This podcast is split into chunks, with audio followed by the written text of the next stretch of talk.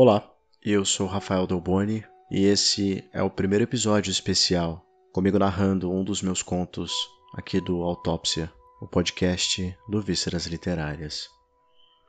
O conto de hoje é um conto muito especial chamado A Casa da Estrada Magnólia, que eu espero que vocês gostem, é um dos meus favoritos.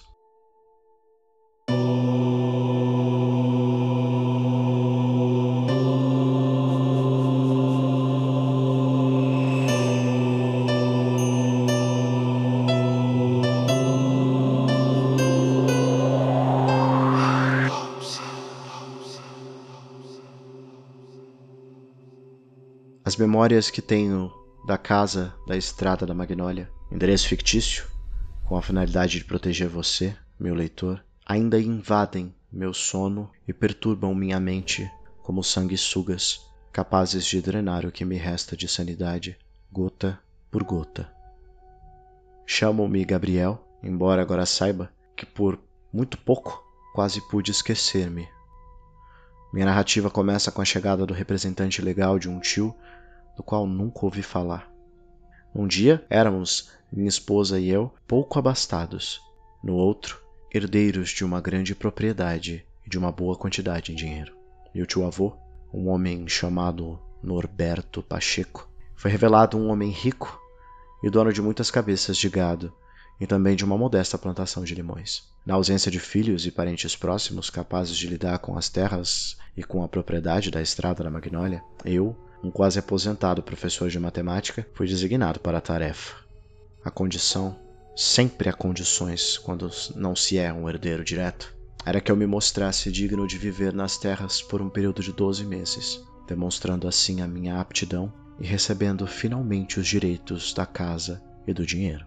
Receberíamos um valor simbólico, é claro, duas vezes maior do que nossa renda atual. Afinal, Viveríamos na casa e cuidaríamos de uma lista de reformas deixadas pelo meu velho e desconhecido tio.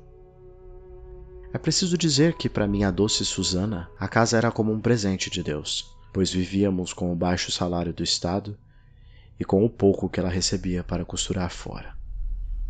Outro fator importante para que o presente divino entrasse de vez em nossas vidas era o fato de que ela foi uma das milhares de vidas quase ceifadas pelo novo vírus mortal do século existia a possibilidade de curar os seus pulmões comprometidos em um lugar afastado da poluição da cidade grande. Sendo assim, não pensamos duas vezes antes de aceitar a proposta. A viagem foi longa, embora cheia de alegria, já que levamos um dia inteiro para chegar a tal cidade em meio aos papos e conversas sobre como seria a nossa nova vida. Devo explicar, antes de mais nada, que os eventos que causaram pavor e insegurança começaram bem depois de pisarmos nas ruas de terra daquele lugarzinho inóspito e esquecido pelo tempo. No início, assim como na história do paraíso bíblico, tudo era paz e beleza. Éramos homem e mulher. As flores, entre elas as magnólias que marcaram minha visita, nasciam em qualquer lugar, desprovidas de vergonha e de empecilhos como o concreto. Os poucos moradores eram sorridentes, simpáticos e bem diferentes dos cosmopolitas da capital. O comportamento de gente tão boa mudava de repente. Pareciam tristonhos quando dizíamos nosso destino. Nos olhavam com olhos grandes e perdidos e nos davam tapinhas condolentes para mais tarde desaparecerem entre os seus. Hoje compreendo que o faziam por conta da casa. Consigo notar o mesmo olhar ao ver-me no espelho. E então a casa.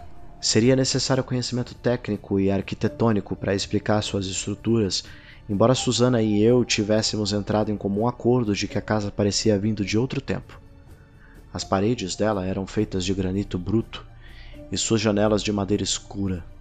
Do lado de fora era possível ver duas grandes chaminés de pedra que ultrapassavam o segundo andar de telhados terminados em triângulos equiláteros, também feitos de madeira e decorados com telhas artesanais. O primeiro andar era quase todo feito de janelas largas de vidro. Mesmo sob as grossas cortinas de inverno, não era difícil imaginar que aquele seria o lugar perfeito para que a minha doce Susana tivesse contato com o sol e com a pureza do campo. Não foi à toa que nos surpreendemos ao entrarmos na casa já que o seu interior era frio e escuro. Ainda que a luz do sol invadisse os aposentos, com a fúria avassaladora de uma legião de anjos. As janelas, quando abertas, traziam para dentro uma corrente de ar tão forte que caíam bibelôs e arrastavam-se as cadeiras, graciosamente empurradas pela sala de jantar. Dedicamos por completo o primeiro dia da nossa estadia a consertar o sistema de aquecimento da casa, e só terminamos o reparo quando se aproximava da hora de dormir. As tarefas, então, tomaram do nosso tempo durante os primeiros dias após a mudança. Por conta disso, nos esquecíamos completamente da atmosfera doentia e cinzenta da cidade grande. Susana se sentia melhor, levantava da cama sem dores ou falta de ar, despertando outras cores e cheia de ideias. Assim os dias seguiram, com cada uma das tarefas deixadas pelo advogado da família sendo riscadas da longa lista de afazeres. Os eventos sobrenaturais deram início apenas quando foi preciso a derrubada de uma parede entre a sala de espera e outro cômodo, e só então os ares da velha casa mudaram para pior. Primeiro, a ausência de trabalhadores na cidadezinha dispostos a trabalhar na reforma nos surpreendeu, assunto que resolvi somente quando busquei por um empreiteiro amigo de um conhecido na capital. Depois, o tal empreiteiro precisou da planta original da casa e nos deparamos com a ausência de qualquer documento parecido entre os entregues pelo advogado no momento da transação. Tentamos fazer contato com ele sem sucesso. Sendo assim, o projeto precisou ser feito sem a autorização do tal advogado e custou duas vezes mais o valor combinado.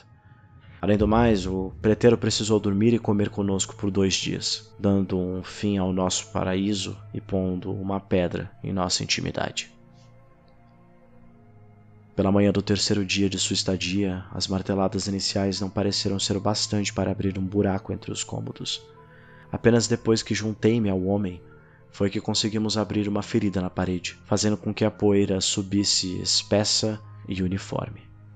Quando o manto branco criado pela poeira se dissipou pelo chão de madeira, é que fomos capazes de ver o que estava escondido atrás das paredes grossas seladas com argamassa. Eu não acreditei a princípio mas foi obrigado a crer assim que ouviu o grito de puro horror do trabalhador. Sentado com as mãos sobre a cabeça estava o corpo de um homem de altura mediana em avançado estado de putrefação. Foi preciso bastante sangue frio, que jamais pensei em ter, principalmente ao reconhecer a figura emparedada na sala de minha casa nova. O advogado, aquele mesmo com a lista de afazeres e promessas de milhares de reais, Estava sentado diante de nossos olhos, há muito tempo morto. Sua pasta e caneta largadas em um canto escuro entre o vão oco das pedras. Seu terno, visivelmente destruído pelo tempo, era apenas um vislumbre do que ele já tinha sido um dia. Foi preciso muito esforço para acalmar os ânimos do empreiteiro, pagar pelo seu serviço e fazê-lo sair da casa sem que ele chamasse a polícia. E o homem, embora tenha recobrado a fala, nunca mais se esqueceria daquele dia, assim como eu nunca mais o esqueci. Cometi meu segundo erro ao fim daquela tarde, quando aproveitei-me da ausência de Susana para dar um fim digno e secreto ao corpo do advogado morto. Eu não saberia como explicar que o homem que conhecemos em carne e osso estava emparedado na nossa sala. Além do mais, voltar para a capital não era uma opção. Nós já tínhamos devolvido as chaves do nosso antigo apartamento. E outra, Susana estava cada vez melhor. Nosso casamento estava salvo. Eu não podia arruinar o que tínhamos conquistado em tão pouco tempo. Eu não podia tirar de nossas mãos o que de fato parecia um presente de Deus. Terminei cavando uma cova perto de onde parecia ser uma casa de hóspedes e enterrei os restos mortais do homem com pesadas pás de terra escura. Voltei para casa e terminei o serviço escondendo a pasta em um velho baú na despensa. Lavei as mãos e esfreguei meus próprios dedos até o ponto que quase sangraram, com o objetivo de impedir que Susana suspeitasse. Algumas marteladas depois, e tinha, sem auxílio, terminado com a lista de obras da casa. A cada martelada, eu revisitava a memória, a cena do corpo recém-encontrado e a curiosidade crescente em descobrir quais respostas guardavam aquele mistério. A visita do homem em nossa casa, a herança e sua lista de afazeres, tudo parecia estranho e indicava que aquele homem, estivesse vivo ou não quando nos encontrou pela primeira vez, queria ser encontrado. Com o passar dos minutos e das horas, fiquei obcecado em descobrir o porquê. Precisava descobrir o que se escondia na maleta. Naquela mesma noite fingir estar indisposto após o jantar para que pudesse ficar sozinho enquanto Susana dormia um sono pesado no andar de cima. Tirei os chinelos, baixei o volume do rádio, tudo para que pudesse fazer uma visita à dispensa sem ser pego de surpresa. E foi sentado numa velha caixa de verduras que li tudo o que consegui encontrar na pasta do morto. Boa parte dos papéis eram documentos antigos sobre a casa, incluindo o desenho da planta original do terreno que tanto procurávamos. Haviam outros imóveis no nome do meu tio-avô Norberto em outros pontos da cidade e do estado. Todos esses documentos tinham a coloração amarelada, indicando que há muito tempo não eram abertos. No entanto, dois itens chamaram a minha atenção. O primeiro, um velho maço de cartas e fotografias velhas. Uma delas, em especial, chamou a minha atenção. Intrigante e assustadora, quase me fez gritar o desespero reprimido durante o encontro com o corpo do advogado. Estava datada em 1910 e exibia um grupo de homens diante de seus empregados. Os homens aparentavam comemorar alguma coisa com canecas em mãos ao lado de barris de cerveja. Era possível reconhecer a embriaguez, pois seus sorrisos estavam excessivamente largos e seus rostos inchados. Mas o que me espantou não foi a comemoração em si, mas três rostos conhecidos entre eles. O primeiro deles, o tal advogado, o mesmo homem careca e de olhos grandes que vi em meu sofá, embora na foto vestisse um grande camisão de época e não terno e gravata. Parecia liderar os demais.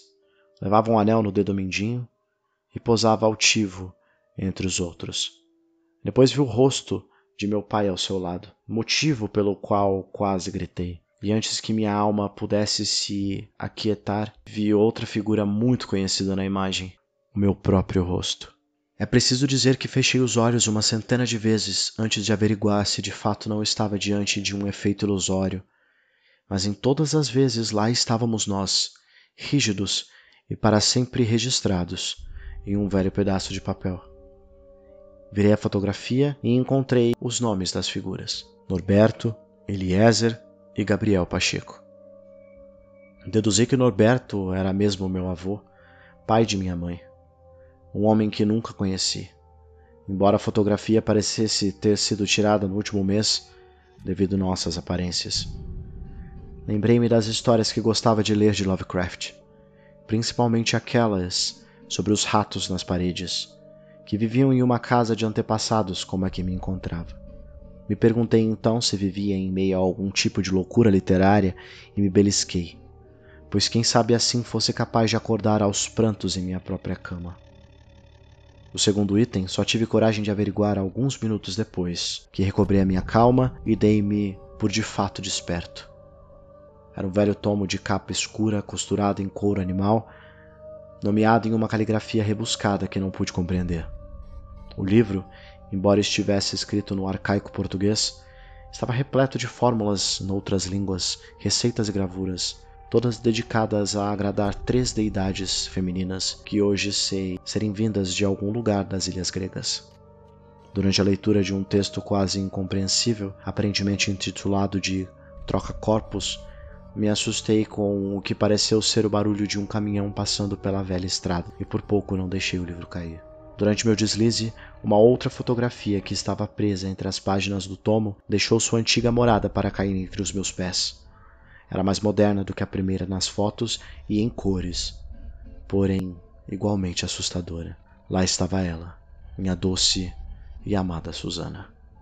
Seus cabelos castanhos caíam sobre os ombros. Ela tinha os olhos redondos e verdes, um nariz adunco, uma mulher de queixo largo e lábios desenhados Virei a foto.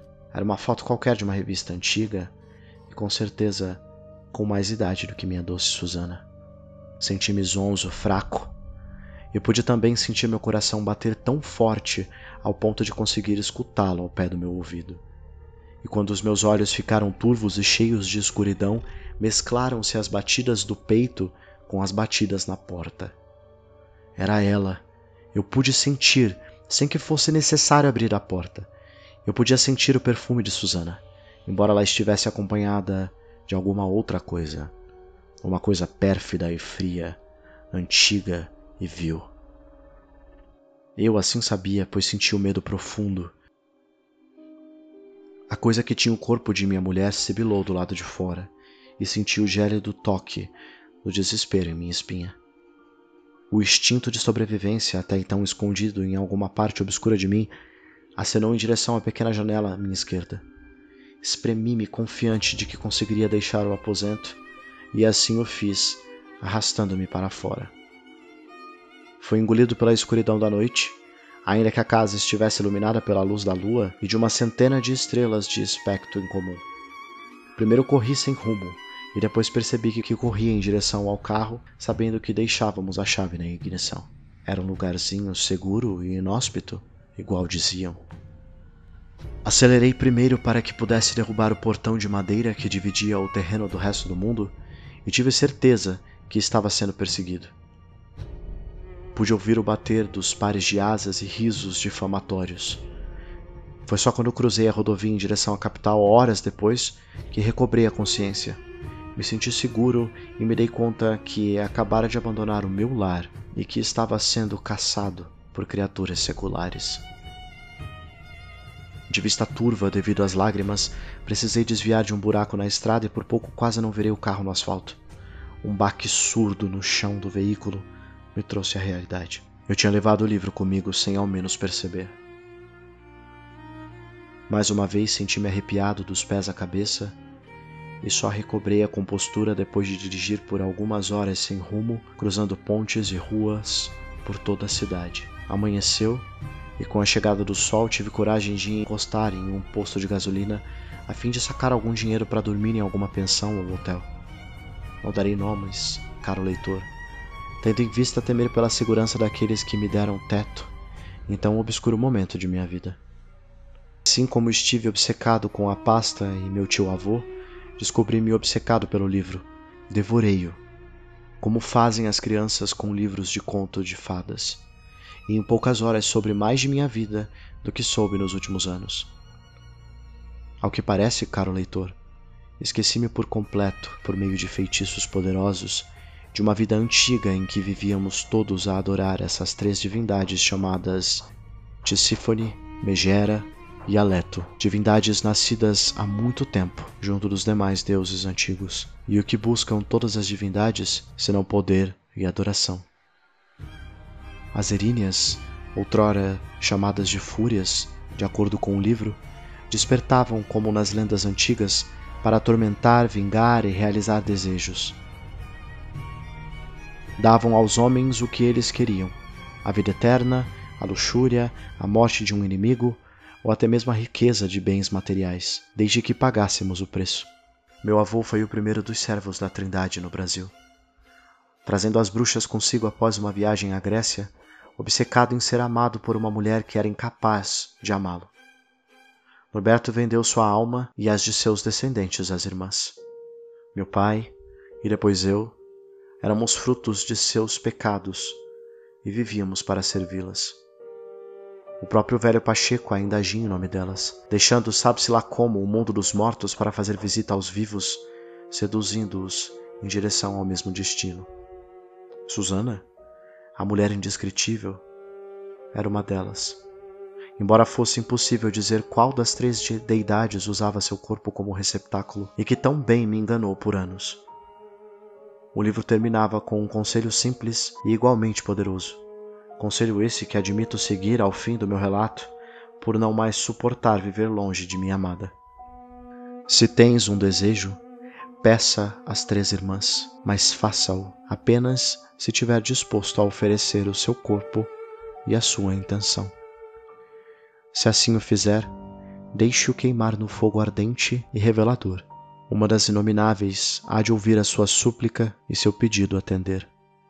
Ave, Tisífone, Ave, Megera, Ave Alector, Ave, inomináveis.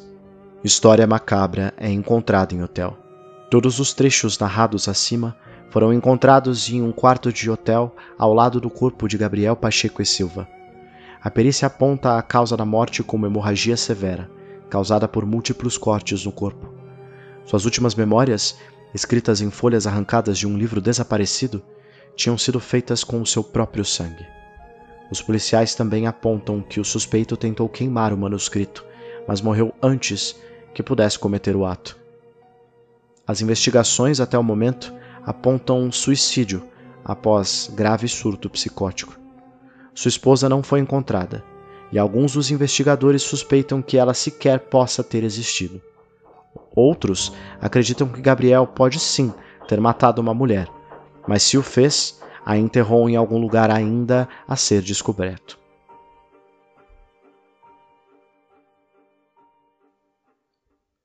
Este foi o primeiro episódio especial do Vísceras Literárias e essa foi a narração de A Casa da Estrada Magnólia. Muito obrigado por ter ficado até aqui e eu te vejo na próxima.